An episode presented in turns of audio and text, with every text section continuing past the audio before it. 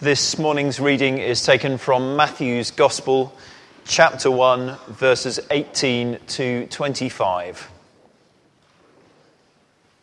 The birth of Jesus Christ. This is how the birth of Jesus Christ came about. His mother Mary was pledged to be married to Joseph, but before they came together, she was found to be with child through the Holy Spirit because Joseph, her husband, was a righteous man and did not want to expose her to public disgrace. He had in mind to divorce her quietly. But after he had considered this, an angel of the Lord appeared to him in a dream and said, Joseph, son of David, do not be afraid to take Mary home as your wife because what is conceived in her is from the Holy Spirit. She will give birth to a son, and you are to give him the name Jesus, because he will save his people from their sins. All this took place to fulfill what the Lord had said through the prophet The virgin will be with child and will give birth to a son, and they will call him Emmanuel which means God with us. When Joseph woke up, he did what the angel of the Lord had commanded him and took Mary home as his wife. But he had no union with her until she gave birth to a son, and he gave him the name Jesus. The words of my mouth and the meditations of our hearts be acceptable in your sight, O Lord, our rock and our redeemer. Amen.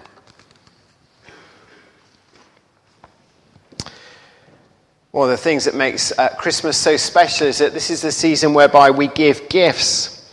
And uh, we give gifts to everyone, at least my wife tries to give gifts to everyone. Uh, other celebrations through the year, uh, we give gifts to birthdays, weddings, uh, anniversaries, christenings. But those times, gifts are given to an individual. Gifts are given to the, the person whose uh, celebration uh, we're celebrating. But at Christmas, all give and all receive. It's a season of unbounded generosity. And that's fitting because we're remembering God's gift God's gift to us, God's gift to the world, the gift of Jesus. What makes a gift a gift is that it is given. It's not bought, uh, it's not earned, it's not deserved, it is freely, freely given. And so it is with the gift of Jesus. As Isaiah prophesied, For unto us a child is born unto us a son is given. It doesn't just come, doesn't just arrive, but he is given. He's a gift. That's the central event of Christmas, and all the gift giving, in a sense, makes that real. It's a reminder that Jesus was given. As Jesus himself said, For God so loved the world that he gave his only begotten Son. My office, I have a, a pile of presents, uh, gifts to be given. A lot of them have my children's name on them. Uh, don't worry, they're skillfully hidden. We've got a big uh, white sheet over them. Um, my children will never figure it out. They will never work it out. They'll never, they'll never think to look under that sheet. At least that's what I say. Uh, what do I want to happen when I give those gifts? What do, uh, what do we want as a family to happen when we uh, share gifts between us? We want those gifts to be loved. We want them to be enjoyed. We want them to bring delight and pleasure. We want them to be valued. We want them to be cherished. We want them to be looked after. In our reading, we hear that Jesus is Emmanuel, God with us. The second person of the Trinity, the Son of God, the Word made flesh. God's most precious gift. And who will the Father entrust his son to? Who will the Father honor with the responsibility of caring for his most precious gift? A young man named Joseph and a young woman named Mary. A carpenter from a small town and the woman he's betrothed to. Why these two? What's special about these two?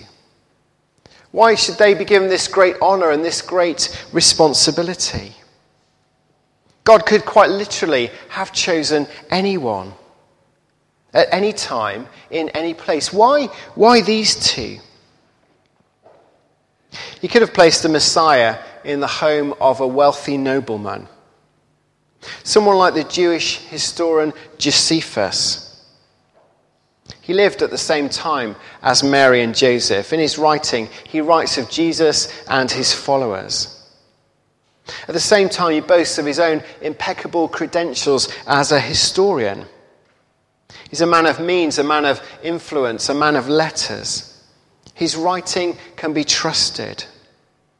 He is descendant from a great aristocratic and priestly Jewish family. Josephus had connections. Josephus had influence, Josephus had a platform. But God chose Joseph, not Josephus. God could have chosen adoptive parents from among Israel's spiritual elite. He could have arranged for his son to be born into a famous Sadducee family, like that of Caiaphas, the high priest, or into the home of a prominent Pharisee, like the great Rabbi Gamaliel or his disciple Saul of Tarsus. He could have given Jesus the very best start in life. He could have been schooled in the great teaching of the rabbis. He could have had means at his disposal.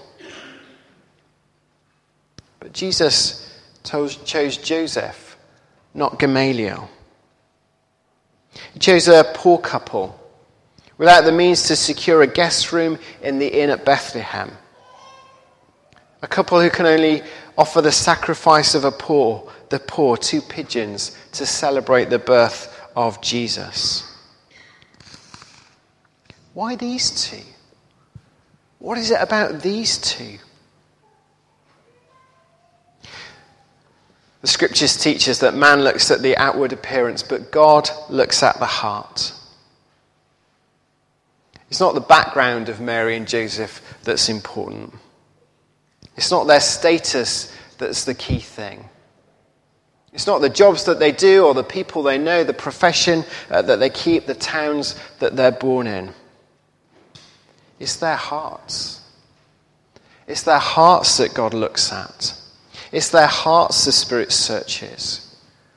And in the hearts of Joseph and Mary, God finds the qualities he's looking for qualities he's looking for in all who would receive his gifts. He's looking for humility. In Proverbs, we read that God opposes the proud, but he gives grace to the humble. And Joseph is humble. He shows a real kindness to his fiancée Mary. They're betrothed to be married. In the culture of the day, that meant they were really uh, considered to be married already, but that marriage had not yet been consummated. Uh, betrothal was a, a, a, greater commitment than we have uh, as engagement. It was a, a more binding agreement. It didn't just mean that they had arranged to be married or they were uh, planning to be married, but it meant that they were considered to be married already, though they lived apart. From the moment of betrothal, the, uh, the bride would live in her parents' home. Uh, the husband uh, would live alone. They would be viewed as husband and wife, although they would live separately. Uh, they wouldn't be left alone together. They would always meet together in the company of relatives. The father of the bride would keep a, a watchful eye over what was going on. Betrothal would last for um, just over a year. And in that time, the woman would never be left alone with another man. And then Mary is found to be with child. What will Joseph do? In the culture of the day, to preserve his honour, he's culture bound to disown her and to divorce her. Yet he does not wish to submit her to public disgrace, and so he does this quietly. There's a real humility to Joseph. There's a humility too uh, there in Mary.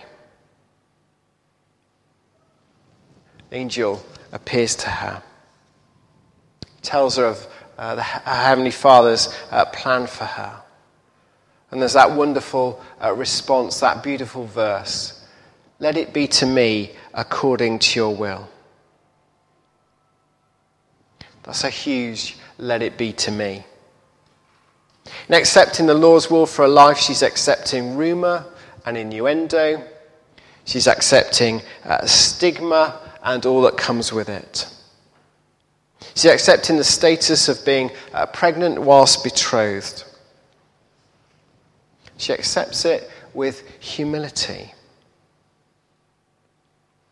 God loves humility among his people. God searches our hearts for humility. God can use people who are humble. And Mary and Joseph show themselves to have humble hearts, a humble spirit. Show themselves to have obedient hearts as well. They are faithful people. Four times we see the obedience of Joseph in these opening chapters of Matthew. Matthew 1, verse 20. An angel of the Lord appeared to him in a dream and said, Joseph, son of David, do not be afraid to take Mary home as your wife, because what is conceived in her is from the Holy Spirit. And Joseph is obedient. He doesn't divorce Mary uh, privately or publicly. He welcomes her into his home. He's obedient when they flee to Egypt. Chapter 2, uh, verse, uh, tells a story of the, the visit of the Magi and uh, the horrors that follow that visit. And when they had gone, Uh, the Magi, that is, an angel of the Lord appeared to Joseph in a dream. Get up, he said. Take the child and his mother and escape to Egypt. Stay there until I tell you, for Herod is going to search for the child to kill him. And we read in verse 14 He got up, took the child and his mother during the night, and left for Egypt. He's obedient a new land, a new people, a new start, uh, fleeing in the midst of the night. And then, when they've been settled there for a couple of years, there comes another call to be obedient. Verse uh, 19 of chapter 2. After Herod died, an angel of the Lord appeared in a dream to Joseph in Egypt and said, Get up, take the child and his mother, and go to the land of Israel. For those who are trying to take the child's life are dead. So they return to Israel. And then there's another call of obedience. He's directed to withdraw to the district of Galilee and live in a town called Nazareth. There they will be safe. Joseph and Mary had no idea what they were embarking on when they said yes to God. Jesus would bring great joy into their lives, he'd bring uh, great pain and hardship too he'd bring huge disruption. God entrusts them with his Son, his great gift. He bestows on them a great honor, he gives them a great responsibility. But it will not be easy. He searches their hearts and he finds humble hearts. And he finds obedient hearts. He finds loving hearts. Jesus said the, the sign of a heart that is open to God is that it's a heart that loves God. Love the Lord your God, or your heart, or your soul, or your mind, or your strength. Love your neighbor as yourself.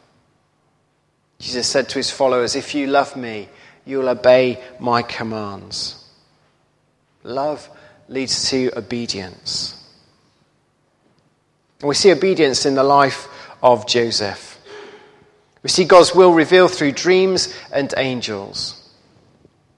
Few of us will have that experience, but God will reveal his will to us too. Reveals his will to us through his word.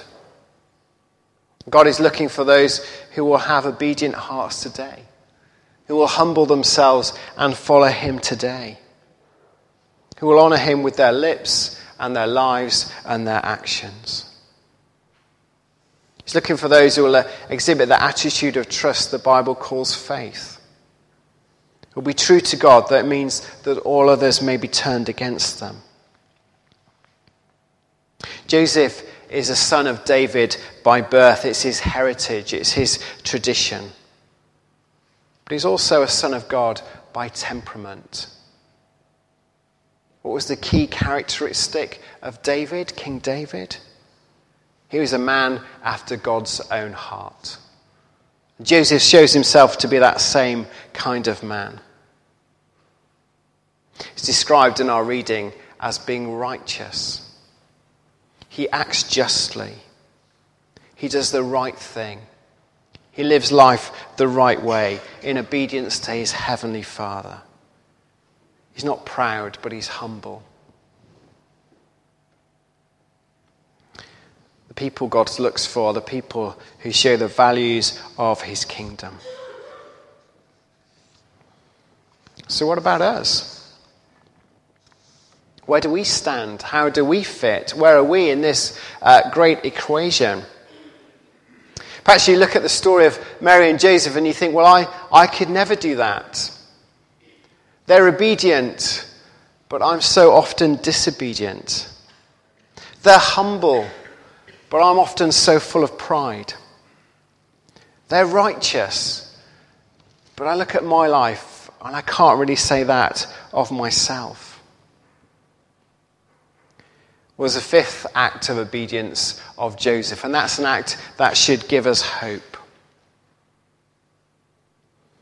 The angel said to Joseph, You shall give him the name Jesus, and he will save his people from their sins.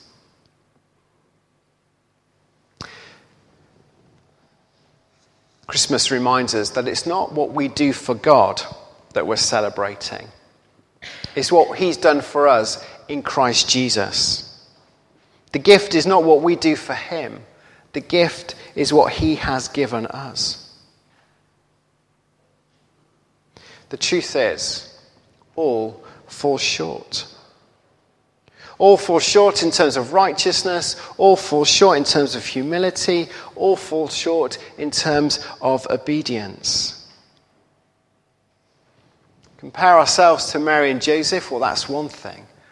But compare ourselves to Jesus, that's another thing entirely. Our life can never match to, up to his life, and nor need it. Jesus came to be a teacher, yes. Jesus came to show us how to live, yes. But Jesus came also to be a savior to save us when we can't live up to his teaching, to save us when we fall short of his will for us. Jesus lives a life full of obedience.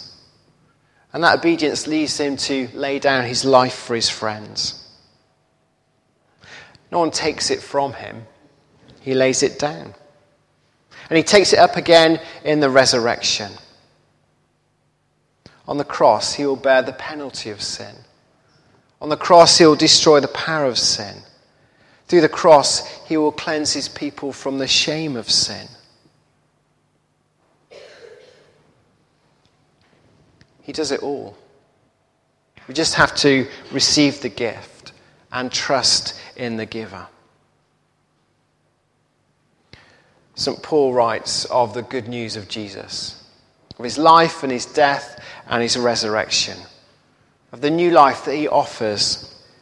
And he says to this Thanks be to God for his unspeakable gift, the gift of salvation. Jesus is the one who puts things right. When I was in the Philippines, I was once in a car crash. It wasn't, wasn't a serious uh, uh, car crash, it's what the, our American friends called a fender bender.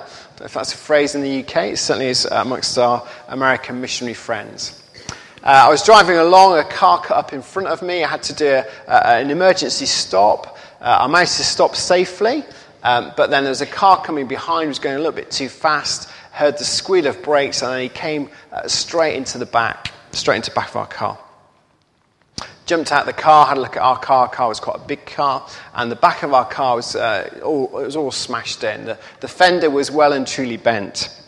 Uh, the car behind, not, not, too much, not too much damage, got off quite lightly, really.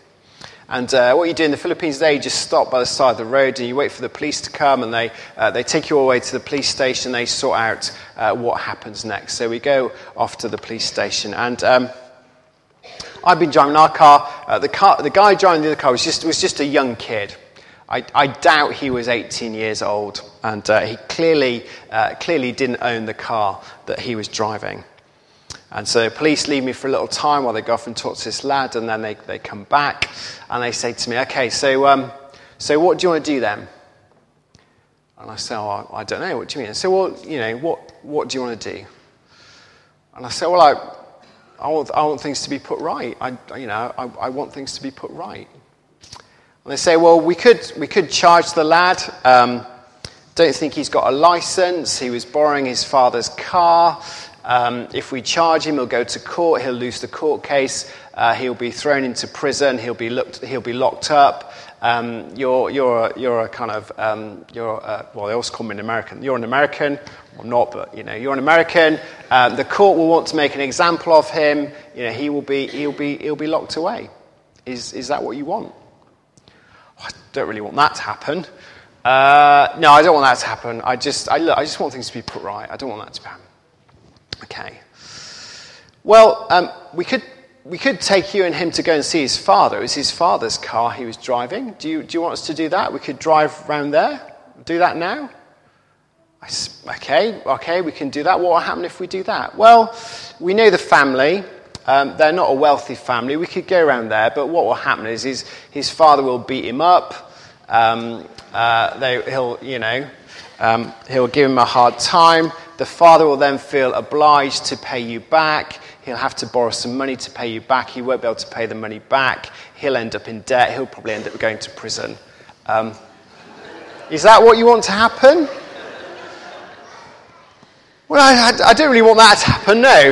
Um, I, just, I just want things to be put right. Just want things to be put right. I say, okay, well, we could tell him off and let him go and tell him to get a license and promise never to drive his father's car too fast again. We could do that, couldn't we? Okay, all right, well, let's do that then. I, I just want things to be put right. Okay, well, let's do that. So they let him go, and I think, well, he's not in prison, and he's not been beaten up, and his father's not in debt. Uh, okay, Things have been put right. No one was hurt. And then I walk outside and I see my car. And my car is still smashed in at the back. And I say to the police, Who's going to pay for this? And they say, Well, you have to pay for this. You have to pay for this. So I was the one who put things right. God's great gift is the gift of Jesus. And he comes to put things right. But there's a price to be paid, there's a sacrifice to be made. That people will be set free, that people would experience grace and forgiveness. And that price is paid on his side. That sacrifice is made on his side. The gift is offered by him. This Christmas season, the lesson for us is the same lesson we hear every Christmas in the carols and in the readings and in the songs and in the celebration. God's greatest gift has entered into the world. In John's Gospel, Jesus, full of grace and truth, came into the world. He came to that which was his own, but his own did not receive him. They didn't recognize the gift when it was offered. Yet to all who did receive him, to those who believed in his name, he gave the right to become children of God. Let's bow our heads in prayer.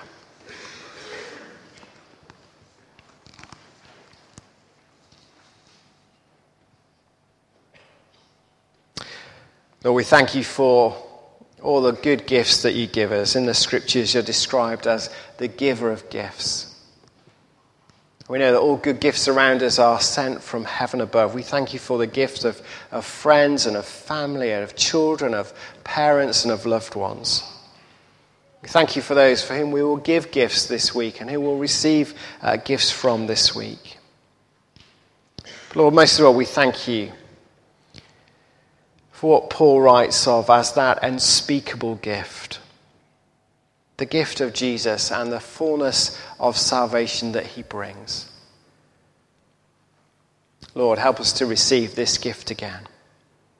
Help us to live lives of humility and obedience in response to the great gift that you offer us in Jesus Christ. Help us to take him to our hearts and live lives worthy of him. In his name we pray. Amen.